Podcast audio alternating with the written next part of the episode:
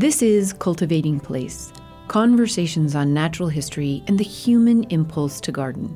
From North State Public Radio in Northern California, I'm Jennifer Jewell. Being a gardener or nature lover engages us like little else on all levels, in all dimensions, senses, and seasons.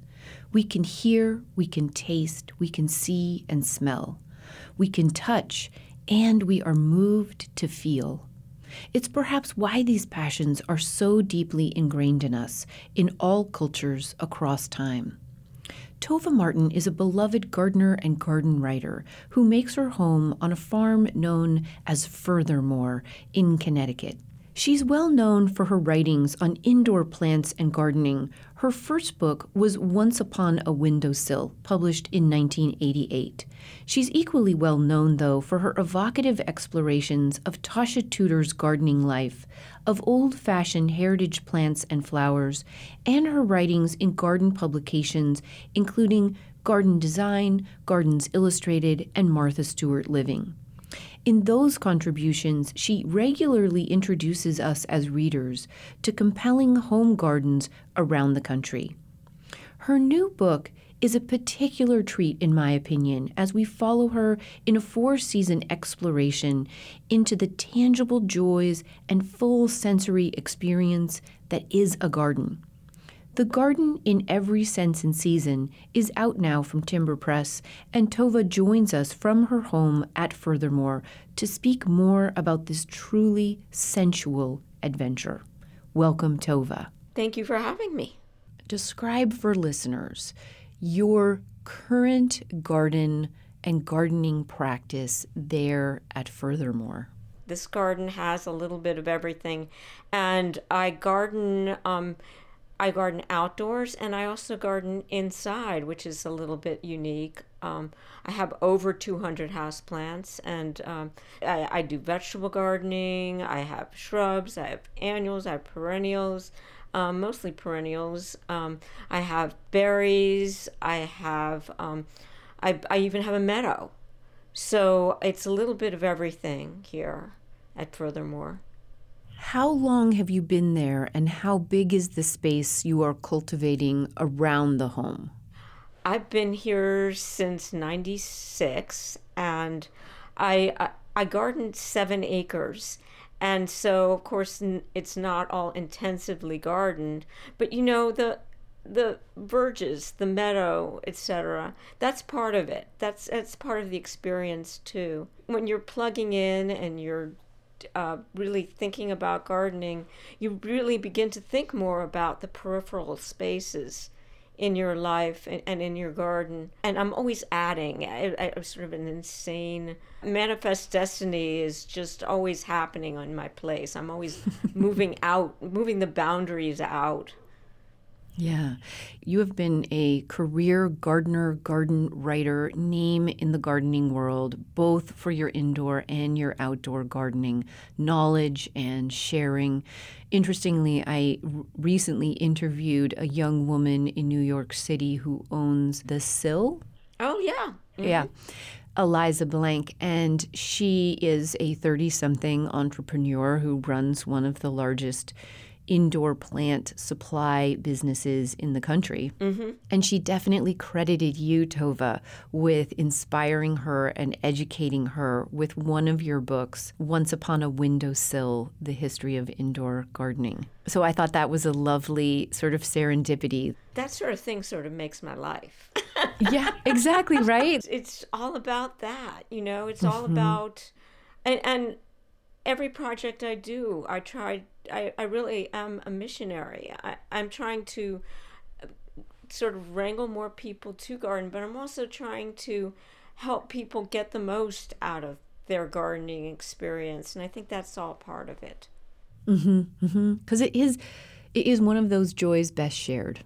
I think. Yeah. It really is. I, you know, last night I was thinking about how the people in gardening are are just as important to me, maybe even more important to me than the plants, uh, because we're all kindred spirits and we all share a lot of. Uh, uh, you know, I, I, I think the experience is has differences for us all, but similarities for us all too. Mm-hmm, mm-hmm. So, what were your earliest influences that made you a plant person? Where where did you grow up, and who brought you into this fold of garden plant love? I'm so glad you asked me who because uh, my life has been filled with mentors, really, and that's part of it. Again, the people are part of it. Uh, I grew up in uh, well, as as a young child, I was in Bucks County, Pennsylvania, um, very near Longwood Gardens, and I think I can credit you know going to lo- public gardens, and there's some great public gardens in that area. Um, that I credit that with really uh, um, m- making me into a mad gardener, but uh, I, you know, even I was that little girl. As a, I was, I remember being a brownie, and I had a drawer full of marigold seeds. I, my project was that I was going to, uh, I, I guess maybe cover the world with marigolds or something to like that. I, I, I don't remember there was a badge for it. And I had drawers full of seeds. I, I remember being that little kid who like tried to plant up every spare inch of ground, literally and uh, mm-hmm. much to my parents' dismay, I think. And were they gardeners? Well, they were garden appreciators. I mm-hmm. was the I was the real gardener, and and they were sort of um, trying to come to grips with this person that kept planting and planting and planting, and, and I'm still doing it today. I I I would like to have absolutely no lawn in my seven acres, but um, it's a little bit more than I can handle. Yeah. Where was your first garden on your own? Well, I, you know, I was grew gardened indoors a lot um, for many, many, many years. I was at Logee's Greenhouses, which is a, a family business that um, specialized in houseplants and had done it for, you know, generations, literally. And I uh, so it was all it, I was gardening indoors and and getting that full experience and, and it is a really important experience and and but then I moved here to um, to Litchfield County, Connecticut, and I I I, I had this opportunity to garden outdoors uh, on the at Furthermore, which is what I named the the property, and it just started expanding and expanding and expanding and pretty much taking over. I mean, gardening has always been my whole life, but so much so that my neighbors are always, you know, sort of stopping and noticing it. Yeah. How old were you when you first went to Logee's? Oh, I was really young. I was I was just in in my late teens actually. And how long were you there? I was there for 25 years. Wow, wow. And so what did you do with them? I was, uh, boy, everything. um, I was a, uh, I was the begonia uh, curator, and they had a huge begonia collection. Mm. I mean, immense. And so I was the begonia curator. I also wrote their catalog and photographed their catalog. I ran their mail order department, and I, I also curated the herb collection and the geranium collection. oh, and then, and, and I also, not professionally, I also grew an acre of vegetables. Wow. Just for your own use? Well, it was extended families. So every uh, part of this very large family sort of had a, a, a duty. And, you know, there's a farmer who, uh, an uncle had the cows and he did the milk. And I did the, uh, you know, we did the vegetables. That's great. And so then what took you off to Connecticut? I was actually in Connecticut. I was going, so Western, I moved to Western Connecticut and um, I came to, um, I, I came to this lovely little town, an idyllic little town, and I have a um, 1790 cobbler shop, and it's the oldest standing commercial building in town.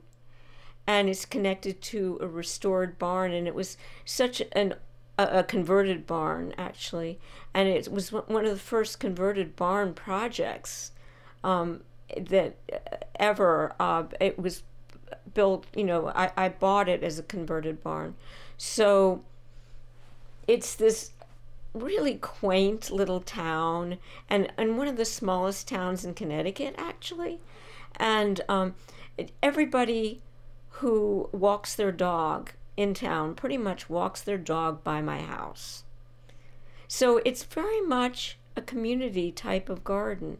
It's important to me. And the first garden that I put in, I put in going from this little cobbler shop to the road, to the little street. And it was on purpose because I wanted it to be a part of the community. I wanted people to notice. I wanted to be that crazy lady that that kids would say, "Mom, that lady is always like head down and butt up." in flowers and fruit and foliage. Yeah, that she's like immersed. And and sure enough, kids have come to me that have talked to their classroom or something, and they'll say, "I know who you are." you know, it, it's very cute. Or they'll see me in the supermarket later on, and they'll say, "You're that lady." oh, that's wonderful. So you you moved to the farm. When did you start your writing career, Tovah? Because you are well known for your beautiful way with writing about gardens, about gardeners. People might be familiar if they're not familiar with your Once Upon a Windowsill and the next one after that, they might be aware of your book um, on the gardens of Tasha Tudor. How did you get started in garden writing? And tell us about your earliest books. Um, I will, but first, thank you for call, uh, mentioning that it looks like a farm because I very much want it to feel rural and I want it to feel like it's integrating the farm with cultivated landscape and and the natural landscape. That's all really important like seminal to the whole project here or the whole essence of furthermore. But i started uh, writing actually. I was i was always a writer. I think you are. Uh, it, you're, you're like born that way maybe. And so i was i as a very young child i could I couldn't type yet, but I decided that I was going to type a book. Um, it was uh, it was called Anne's Woods, and it was about just being out in nature. Um, and so you know, I was like so young. I was I must have been like eight or something like that. I, you know, I've always been writing. I've always been scribbling thoughts, but I didn't really have a chance to do it until uh, you know, I grew up and began to garden, and then I began to write for the New York Times and all sorts of places. I, you know, there was a, a moment when I realized that I had to stop just stuffing things into drawers, you know, pieces of paper with little mm-hmm. scribbles mm-hmm. on them into drawers. And I, I should try to publish it and share it. What was your first publication? Uh, my first, one of my very earliest um, writings was um, I actually collaborated with a very well known writer named Allen Lacy. Mm. And Allen Lacy and I uh, started writing for the New York Times together and for Horticulture Magazine as, as a team. Uh, it was really fun because he was a philosopher and it brought a kind of a wonderful configuration to the table um, I, I really enjoyed doing that. And, and he sort of gave me the courage to uh, put myself out there. And, and um, I was a little bit shy. And I was, I remember standing outside of the offices of Horticulture Magazine, too frightened to go in. And one of the staff came out, one of my editors actually came out, and they had been writing to me as Mr. Tovah Martin because they didn't realize the name was a feminine name, and so they they were writing they and and they so the editor came out and he asked me if you know, can I help you? Um, you you've been standing out here a little while, and I said, um, well, I'm I'm Tovah Martin, and he just he just was doubled up in laughter because he thought that I was, you know, a guy. it was just a very funny, uh, and that was one of my uh, that was one of my first real interactions with the magazine that I wrote for. That is a wonderful story, Tovah. How old would you have been at that time, and, and what were the years that you and Allen were writing for the New York Times? Ooh, I never. Uh, hmm, that would probably be in the maybe 80s, early 80s, and mm-hmm. I always wanted to again share the experience and and one of my first books was Once Upon a Windowsill where I talked about the history of houseplants. And then um, I wrote The Essence of Paradise where I talked about fragrance in mostly with houseplants. And I um I also I then I met I I had been a major fan of Tasha Tudor's for a long time, but she happened to come to the greenhouse that I was working at, and we became friends. And when she decided to write a book about her garden, she asked me to write it. And, you know, one of many mentors that have been so important. Uh, gardening is about sharing, isn't it? It's about passing along information and helping other gardeners. And it's it's almost makes it more complete when you have a dialogue with somebody. So she I was always amazed that she spent so much time with me talking about the garden. We spoke literally every evening. And she was she would she would just love to that dialogue about gardening and um, Tasha, my mother-in-law was a, Joy Logee Martin was a really a dedicated and, and devoted gardener in herbs and, and, and houseplants. And I learned so much from these people. These were all my mentors. Mm-hmm. Yeah. And it is best shared, and maybe sometimes our families get tired of hearing us talk about it. So it's when we it's when we get together with other gardeners that we're allowed to really indulge in in the conversation.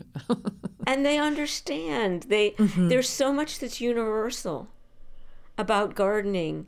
There's so much that uh, th- that's what I found with this newest project, the garden in every sense and season.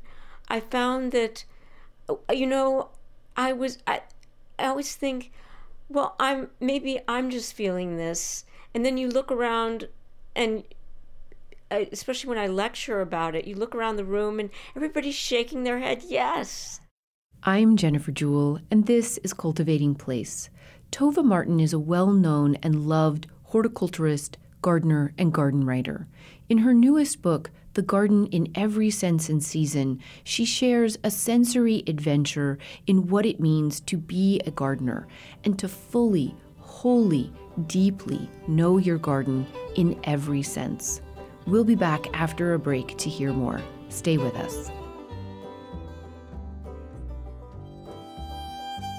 Hey, so welcome to the dog days of summer in the Northern Hemisphere, my gardening friends.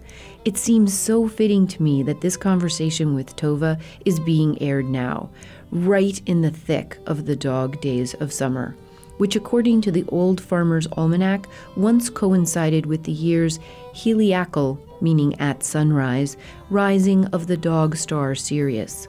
Ancients believed that the combined heat of Sirius and the sun caused midsummer's swelter. It is a time of long, warm days and slowed activity. In this phrase alone, I can hear the light afternoon breeze warm across a field. I can hear a fly droning lazily during a nap time in the shade. I can smell the intensity of my narrow waters rose in the still heat of the day in my back garden, and the fruit and vegetables are at peak flavor maybe even a little beyond. the tomatoes and the almost cool, sticky, fragrant oil of the stems as you pick them, the peaches and hard, nubby pit in the center of the flesh, the watermelon, the basil. Mmm. These and so much more. Some really unexpected mores are what Tovah Martin realized after a year of immersion in her garden life that she was sometimes overlooking, looking past, taking for granted. The process of her new book forced her to slow down and look closely, and the book itself asks us to do the same. I know I might sound like a broken record and mostly talking to my own busy head and days, but good lord, if we can't slow down and really take these things in in the dog days of summer, when the heck can we? My favorite moments in Tovah's book are the surprising things you wouldn't think of having a taste. Considering taste from a bird's perspective, the sound in the garden of birds in a bird bath, Things I know that I register, but I don't always recognize that I'm registering. You know what I mean? We're back to the quantum gardening kinds of things. If you go out into your garden right now, today, a little like when I asked you to do the bug count, what would you hear if you closed your eyes? What would you see if you tried to see things from some alternate angle? What would you notice as a taste experience that you hadn't considered before? or the fragrance you note most strongly during that nap in the shade. And yes, you've got it. I'd love to hear. Send me a voice memo, a snapshot, or leave a comment for me on Instagram and Facebook. I'll try to add some of the observations shared to the next A View from Here newsletter. The most recent one went out mid July. Did you get it? For all of you who reached out to say congratulations, a big thank you right back. Okay, now back to our conversation with Tovah Martin and her year long sense perception journey. That is a perfect segue into the new book because so what number book is this for you, Tovah? Oh, I don't I don't know to tell you the truth embarrassingly. Yeah, but it's it's you have a great number of books over and, over a dozen, that's what I always mm-hmm. say. Yeah. And so at this point in your gardening life, in your life life, in your writing life, this seems like such a beautiful culmination this book. Not that it's your last book or but it is such a beautiful coming together. Tell us about the impetus behind writing this book, Tovah. Well, you know, I I, think we're all I, I used the term earlier, mad gardener. We all garden almost fanatically. At least I garden almost fanatically. I think I'm right that a lot of us garden fanatically, and we get out there and we. It's like um, we're tackling a chore, and we're looking at the next chore and we're weeding and we're watering and and we're worrying about deer and and uh, what we can do about this that and the other thing and there's so much that we could be getting out of all this labor that we're doing. We could gain so much, and yet we sort of sometimes tunnel vision. I know I do. And I found myself doing that, that I wasn't really getting uh, the full experience of gardening. So, what I began to do is I really conscientiously plugged in each sense one by one and saw the layering of it, realized that everybody else is in the same boat. That everybody else forgets to really listen and, you know, taste the sweat as it goes rolling down their cheeks and and to listen, to hear hear the wind and how it's playing in the trees or or how it sounds when a thunderstorm comes up. And and that sort of thing. Um, listen to the bird songs. You know since i've started this project and really thinking about the garden i realized that uh, i can hear the pool party of the birds in the bird bath before i see it. You know if i listen i can oh here comes a pool party. And it's um, it, it it's that sort of thing um, that's that's and as gardeners, when we start plugging in, when we start really listening and, and seeing and um, feeling, we really become better gardeners. And we become better gardeners not only for us, but also for all the, you know, for the bigger picture. I I found that I was such a much better steward when I began to really plug in, when I began to realize to look out and see, oh gee, you know, there's a there's that that dead branch. That dead branch is the perfect perch near the bird bath. If I take that dead branch away, then there's going to be nowhere for the you know the the the, the waiting for the waiting line mm-hmm. in the bird yeah. bath. Um, so you know it makes me a better steward, and it's something that I've learned. It it I I think daily. I learn something that's going to help. So, did you come up with the idea and propose it to Timber Press? And and if so, what did they? What was their initial response? Were were they at all hesitant? Not at all. They were. Um, they thought it was a great idea, and uh, that that it was the sort of the perfect the perfect per- project for me to embark on because um, and I, I, the only thing was you know convincing them that we needed to do it over a little bit of a long time so that I could really go mm-hmm. through the seasons. Um, it, and the idea always was about yeah. the seasons, marrying the seasons with it. And um, I, I wanted to really, you know, be there in the season and do it very um, immediately. Very, uh, in other words, I would plug in in each season, chronicling it, and it became like a journal uh, that I was uh, I, I, was really kind of looking. Uh, I would learn it and write it, and learn it and write it. It was really hard to predict where it was going to go. Yeah. So for people who aren't yet familiar with it, the book is called The Garden in Every Sense and Season. And it's just what Tova has been describing and what the title says. She goes through each season and she goes through each sense individually in that season. So so we start with spring, move to summer, move to autumn, move to winter. And within each season, we start with sight, we move to smell, we move to sound, we move to touch, and we move to taste. And in each of these sections, you not only have the wonderful and detailed descriptions of the different ways in which these senses are activated in each of these seasons, you also have a description of plants that Tovah is working with at the time that help to activate this particular sense in this season.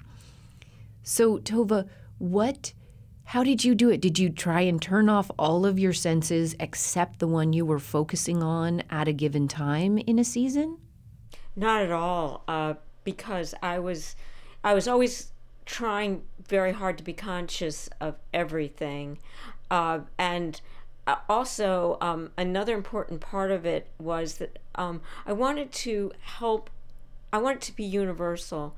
I wanted to um, it not to be just about what I was doing, but things that would help other gardeners to be better gardeners um, and and have these this full experience. So it was almost like it was almost like you and and everybody was standing by my side, um, and I was telling them, listen to this, or wow, feel that. Uh, that, that uh, listen do you hear the crunch of the gravel? I bet you never noticed that before. You didn't. It was subliminal. Did you notice the wind just came up? Mm. Yeah. And um, and and when I talk to audiences at lectures, I say, okay, what's the what's the last bird to sing in, in the evening? And almost nobody has noticed. And I think I know you're out in your garden at that time. Mm-hmm you need to, you know, now listen. And you'll hear usually the robin is the last guy to go to bed, actually. Yeah. So all those things that you that were going on around you, they're all there. They were all happening, and and you didn't notice. Um, you were you were too busy thinking about um, whatever you were Right. thinking about, and and you you know you suddenly begin to you were thinking about oh you know there's a, there's that weed and there's that weed and there's that weed. And you you know you were when you start compounding the experience there's there's so much that again you learn as a better gardener. I think the sense that's most often exercised is sight. That we you know you don't have to uh, you don't have to uh, give the argument for for a beautiful garden that that looks beautiful. So but even with that i learned that for example that you know navy blue navy, a, a dark columbines maybe or the dark clematis they slip into the shadows and you can't really see them. Well if you put those next to something that's a lighter color or maybe the complementary color you it all of a sudden you can see them. So even a even a sense that's often exercised it it becomes you know it makes you a better gardener when you start uh, really you know thinking hard you know really thinking it through um, conscientiously thinking it through I'm Jennifer Jewell, and this is Cultivating Place. I can look to my own garden bookshelves and pick out several instances of Tovah Martin's name on a binding from across my office. I'm a longtime fan of her work, and yet there's something about this newest book which is so, mm, well, full bodied. As she says in her new book's introduction, entitled Coming to My Senses, Tovah writes, This is the story of a nose and how I followed it through the year. Or later, when she's introducing us to the sensual pleasures of spring, she writes, Couldn't you just hug it? I could. Stay with us as we speak more with Tovah about her year long dedication to coming to her garden senses. We'll be right back after a break. Stay with us.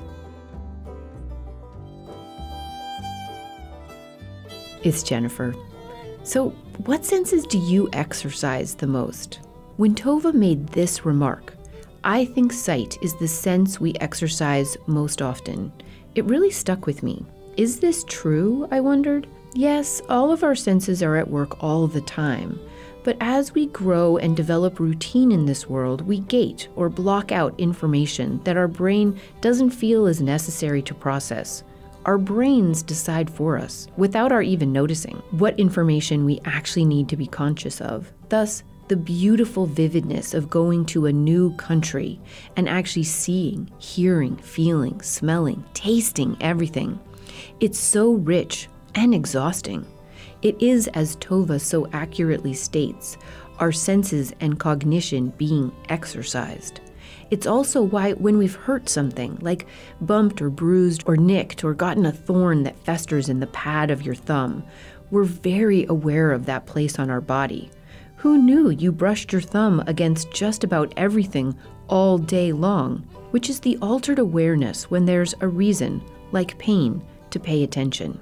This meta and quantum awareness, like all valuable skills, takes practice. You have to build and hone these skills. So, which sense are you going to work on this week? Mm, I'm thinking I'm going to work on smell, but maybe it's taste. What is the taste of sweat? The taste of dirt, the taste of the foliage residue on my hand as I'm deadheading, and then I get pricked by a thorn and instinctively put that finger to my mouth. What is the taste of the morning air as I set my sprinkler? Yep, I'm going to work on taste. And you know I'm going to want you to share with me. And you know where to share. Send me an email, send me a voice memo, leave a comment on this week's post on Instagram or Facebook. And good luck with the workout schedule. I hope it brings surprises and joys. Okay, now back to our conversation with Tovah Martin about the pleasures of the garden in every sense and season. Then there are the senses like, again, touch, how the tools you work with, and how they're affecting, you know, whether they cause pain, that sort of thing. Mm-hmm. And um, also the um, plants that are, you know, touchy feely plants, plants you like to touch, weeds that you, um, plants that are, you know, finally you just come to i'm going to take this out because it's this this whatever this rose or whatever is just shredding me you know think, it needs to go right there's you have one um, sense under the touch in summer. You have a title called Love Shouldn't Hurt. There were several moments throughout the book where I found myself chuckling because you're so right. And there are a couple of words you've used um, just in these last few answers. Uh, the first one was tunnel vision that really struck me. And then the second one was to exercise your senses. And I think that's one of the great joys of the book is that we all smell in the garden and we all hear and we all touch and we all taste for the most part and but we don't think about these things they happen and they just don't register anywhere. They, they register very fleetingly across your superficial thinking level. And yet when you step back and you go into the meta level of thinking about what you're thinking about and what you're experiencing you have so much more emphasis and so much more exquisiteness to what you're experiencing and it lasts so much longer when you put your your mind to it so that once you start thinking about listening you're so much more aware of what bugs you're hearing what you know what dogs in the neighborhood are up right now what mm. you know all those things that you're talking about the last bird to go to bed but we accept it and we take it for granted and when i was reading the book it was this wonderful like on switch for each of the senses as I was immersed in them in the book. I would then be out and about and in the garden, and I would think, wait, I just heard that. And that was a wonderful activator for me. Well, well, thank you so much because that's actually really the goal uh, is to um, make you more aware. Um, not only make you more aware, but um, to put it I, I think to put it all together in your mind that was the fun part of it was to think of because there was so much that uh, overlapped. And there were so many times i thought should be in, this be with the sense of sight or should this be with the sense of smell? And uh, where should this be? And like for herbs i put them in with sight because um, they're it, it, they they're part of the weave of the garden, and I think so often we don't think of herbs as being visually exciting, and yet they they can be, and and they should be, um, and, and but they're also you know many herbs are also make your dinner savory, so there's that, and and as you walk by them in the evening, you you brush you might brush past something almost in the in the in the twilight. And you don't know exactly what it is but you do because you smelled it. Mm-hmm. you smell that sage coming up. You've just brushed against it. That's the depth and the layer layerings of gardening that um, are are something and we are so lucky as gardeners because nobody, uh, you know, they can make a perfume, but it's not really it. Mm. To do it first person as a gardener, you, you, you, it's different. It, it's, it, it's, you, you really get the the real honest to goodness scent that you have cultivated you have you you've made that perfume you've made that combination of different scents that's is only in your garden In my meadow for example my meadow can smell like sort of like fresh baked bread in the morning when the sun first hits it and that's that's an experience that I you can't package that. As a gardener, you have created that. Yeah. And you can't not only can you not package it, but it's it's also very hard to plan it. It's one of those serendipities that is that that alchemy of what you've put together in the soil, in the climate, with the weather at that moment and your particular mood that all come together to say, this is what you have. And it, it you are so right. And it changes every minute. The light changes every minute. Everything changes. The light might a, a, good example, a very good example, is that I consciously thought about smelling roses and daffodils and different fragrant plants at different times of day. Totally different at different times of day. Sometimes they'll they'll have no uh, a daffodil will have no scent at all in at in the morning. And then at noon it has a different scent and at night it's just like flat out totally outrageously a loud loud loud scent. And you know many many flowers that roses have different scents at different times of day, sometimes a different element of that rose, different part of the configuration of that rose will be more manifest mm-hmm. At a certain time of day and quieter at another time of day.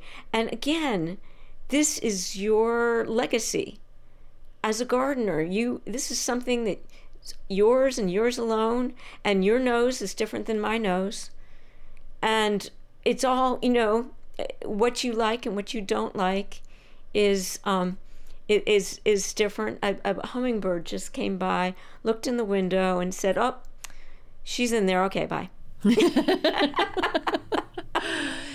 But he was going to go to the honeysuckle, but he said, "No, nah, she's too close." I think you know it's easy to dismiss all of this and say, well, this is why we garden. This is why we're out there. Like, we love this. This is not rocket science. But I just don't think that we can underline this kind of space and allowance enough because I think too often, especially in the gardening groups that I am most familiar with, Gardening is sometimes seen as an indulgence or a luxury or something that is your it's playtime and it's so it's not really important. You do it when you can and you sometimes have this vague feeling of guilt that you should be doing something else. But this kind of appreciation leads to such better, as you were saying early in your conversation, such better knowledge about the plants and the animals and ourselves with them, and such better stewardship as a result. And it, we know because people are researching and reporting on this all the time that it makes us happy, happier, healthier people. And I think that modeling that you referred to in the very beginning, that first part of the garden that you put in as a very tangible bridge to your community. These are such important things. Was that part of what you were getting to in the creation of this book? Tovah was like just a permission slip to every gardener out there to savor the importance of these aspects of this activity. Well, do you want to know the truth? I didn't know where this would go. I, I didn't know what it would teach me until I learned it. For example, um, um, the, the strongest example is that um, I grow a um, shrub called Callicarpa, which is called the beauty bush, and I have a whole alley of it. And I put it in thinking that the berries would feed the birds, actually, um, that it, the beautiful uh, a la- little lavender berry and I thought it would feed the birds, and nada. N- not the least bit interested in this berry. Um, the birds just did not come. Um, and they did not come, and they did not come. And I, you know, I, I kept the allée, and the way I was taught to um, cultivate it was to cut it, the this shrub back down to the ground, let it grow up into a beautiful shrub every spring, which it does, and and by and by fall there's berries on it. So um, I was doing that. I was cultivating the way it should be cultivated, and um, the birds were, you know, ignoring it. And then um, I put in this arbor at the end of it, and the arbor has like rungs on it, and all of a sudden one morning i live in new england and it, and it can get really really cold. And it happened to be a seven below morning. And i looked out and i saw a, a bluebird actually sitting on this arbor and he was leaning over and he was pecking at the berries. And i suddenly got this aha moment of oh my goodness the bird couldn't land on anything. I was pruning it down to the ground. It was making wispy growth every year that could not support the weight of a bird. And I suddenly realized, oh my goodness, if I prune up higher, the bird will have something to stand on and will be able to eat the berries. Well, I got my reward for that this year because it went down to, believe it or not, 17 below one morning, and um, actually two mornings this winter. And I looked out and it was Bluebird City. I mean, these guys were having the feast of their lives, and it was all because they had something to perch on. Yeah. We're always learning. That that is the truth of of this great joy of gardening is we always Listening, have more yeah. to learn. Yeah. Uh. And I actually heard that party before I saw that party. Um, I you know I heard the bluebirds chirping away and, and telling their friend bluebirds, the friends and family probably, um, to get over here, right, and eat this. Well, and you have a wonderful, at this exact moment in the book, you have some wonderful kind of observational quotes along the lines of, this is not their first choice berry. It's not what they go to in the fall when they're succulent and fat, but all sort of dried up and in the winter, it is the perfect sort of emergency situation rations. And you said it's sort of the horticultural equivalent of any port in a storm. Well, it, it, it is. And some of these berries are not their first choice, but they're, you know, they're desperate at that point. And you look out at them and you think, you, you were amazed they even made it over the night, you know, and you feel so good. There's no, I can't even tell, I, there's no way to describe how, how, how much that that validates you as a gardener. So, as you said, sometimes we think we're not doing you know enough or we should be doing something more important with this time or something like that or something else with this time. But uh, you know to help that uh, fainting robin or fainting bluebird or whatever back onto the nest um, is like everything. And you know so yes grow berries for the birds. Um, you know not only not only grow blueberries for yourself but think about providing shrubs and trees and things like that that provide berries for other guys too. Yeah. How long did you take observing and writing the book, Tovah? Well, it was a, an intense year of, um, it was a wind up year, actually. A wind up, a, a year where I was getting ready, you know, for the pitch. And then there was the year of intense, really, um, you know, chronicling it, chronicling and everything in it. Truth to tell, it went a little over the year. And has it continued to change the way you experience and revel in both the fact of your garden and the act of gardening? Well, I'm, I'm so glad you asked that because, yeah, absolutely yes, you can't turn it off. You you once you start doing this, um, it becomes your life, and you are just so much more conscious of everything that you begin to not even know that person that didn't plug in. You you you're a different person as a result. You're um, not only are you a better steward, but you are uh, your life. I think is more more layered. You li- live a more layered life, and you, I I wasn't really that keyed into bird song um, before this project, and and now I. Um, I, it's so important to me. We recently had a um, a tornado that was um, didn't touch ground right in my town, but the neighboring town it did great great devastation, and we got what they call a microburst of it, and everything was just thrashed around. And um, you know, I I thought about you know I saw the all the broken branches and all that sort of thing, but you know this really interesting moment of that drove it home was when I suddenly realized that all these birds, every bird, in fact, needed to rebuild its nest.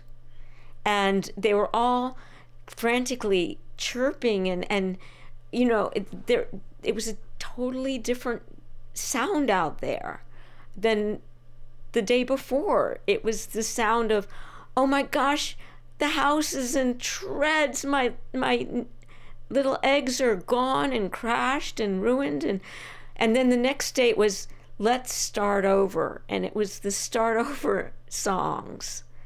And it was so interesting to to document that. And actually my message to gardeners is always keep your holiday wreath on the door. Because the um, a pair of house finches was so grateful to find that holiday wreath on the door in um, what end of May, and oh my goodness, here we uh, here here's a place, a safer place to build a nest. Mm. And it was just, you know, uh, it, it was it was a big moment in my life actually, to be able to provide that for them. Is there anything else you would like to add about the joy of this process for your new book or the importance of it more globally, Tovah? Well, it, it's it's on every level, and I talked a lot about birds, but you know, you could insects also. Um, I I always say my garden sounds like LaGuardia Airport at high noon. Um, it really does. Uh, everybody's flying around. It's, it's it's buzzing. It's buzzing here, but you know, you have you what you create is so important on a on a global level. Um, you what th- little things you do are helping so much and can make the difference on a, a very large level. Um, it you're also sending a message to I think the next generation when you garden when you're out there gardening you know care care about nature care about the world care about cultivating plants keeping plants alive keeping the beauty alive it's all part of it so i think what you're doing is is like key i think what you're doing is the most important thing perhaps in the world Thank you very much for being a guest on the program today, Tovah. It's been an honor to speak with you. Oh, thank you. This has been so much fun. Tovah Martin is a beloved gardener and garden writer based out of her Connecticut farm known as Furthermore. Tovah is well known for her writing on indoor plants and gardening. Her first book, Once Upon a Windowsill, was published in 1988. She's equally well known for her explorations of Tasha Tudor's gardening life and of old fashioned heritage plants and flowers. Her regular writings can be found in garden publications such as Country Gardens, Gardens Illustrated, Garden Design, and Martha Stewart Living. Her new book is a particular treat, in my opinion, as we follow Tovah in a four season exploration into the tangible joys and full sensory experience that is a garden. The Garden in Every Sense and Season is out now from Timber Press. Join us again next week as the conversations continue on the many ways that people engage in and grow from the cultivation of their places. Cultivating Place is a listener supported co production of North State Public Radio. Our producer is Sarah Bohannon. Original theme music is by Ma Muse, accompanied by Joe Craven and Sam Bevan. To subscribe to the Cultivating Place podcast so you never miss a conversation, as well as to read more about and see many photos from Tovah Martin's new book and her home garden, head over to cultivatingplace.com. Cultivating Place is distributed nationally by PRX, Public Radio Exchange. Until next week, enjoy the cultivation of your place. I'm Jennifer Jewell.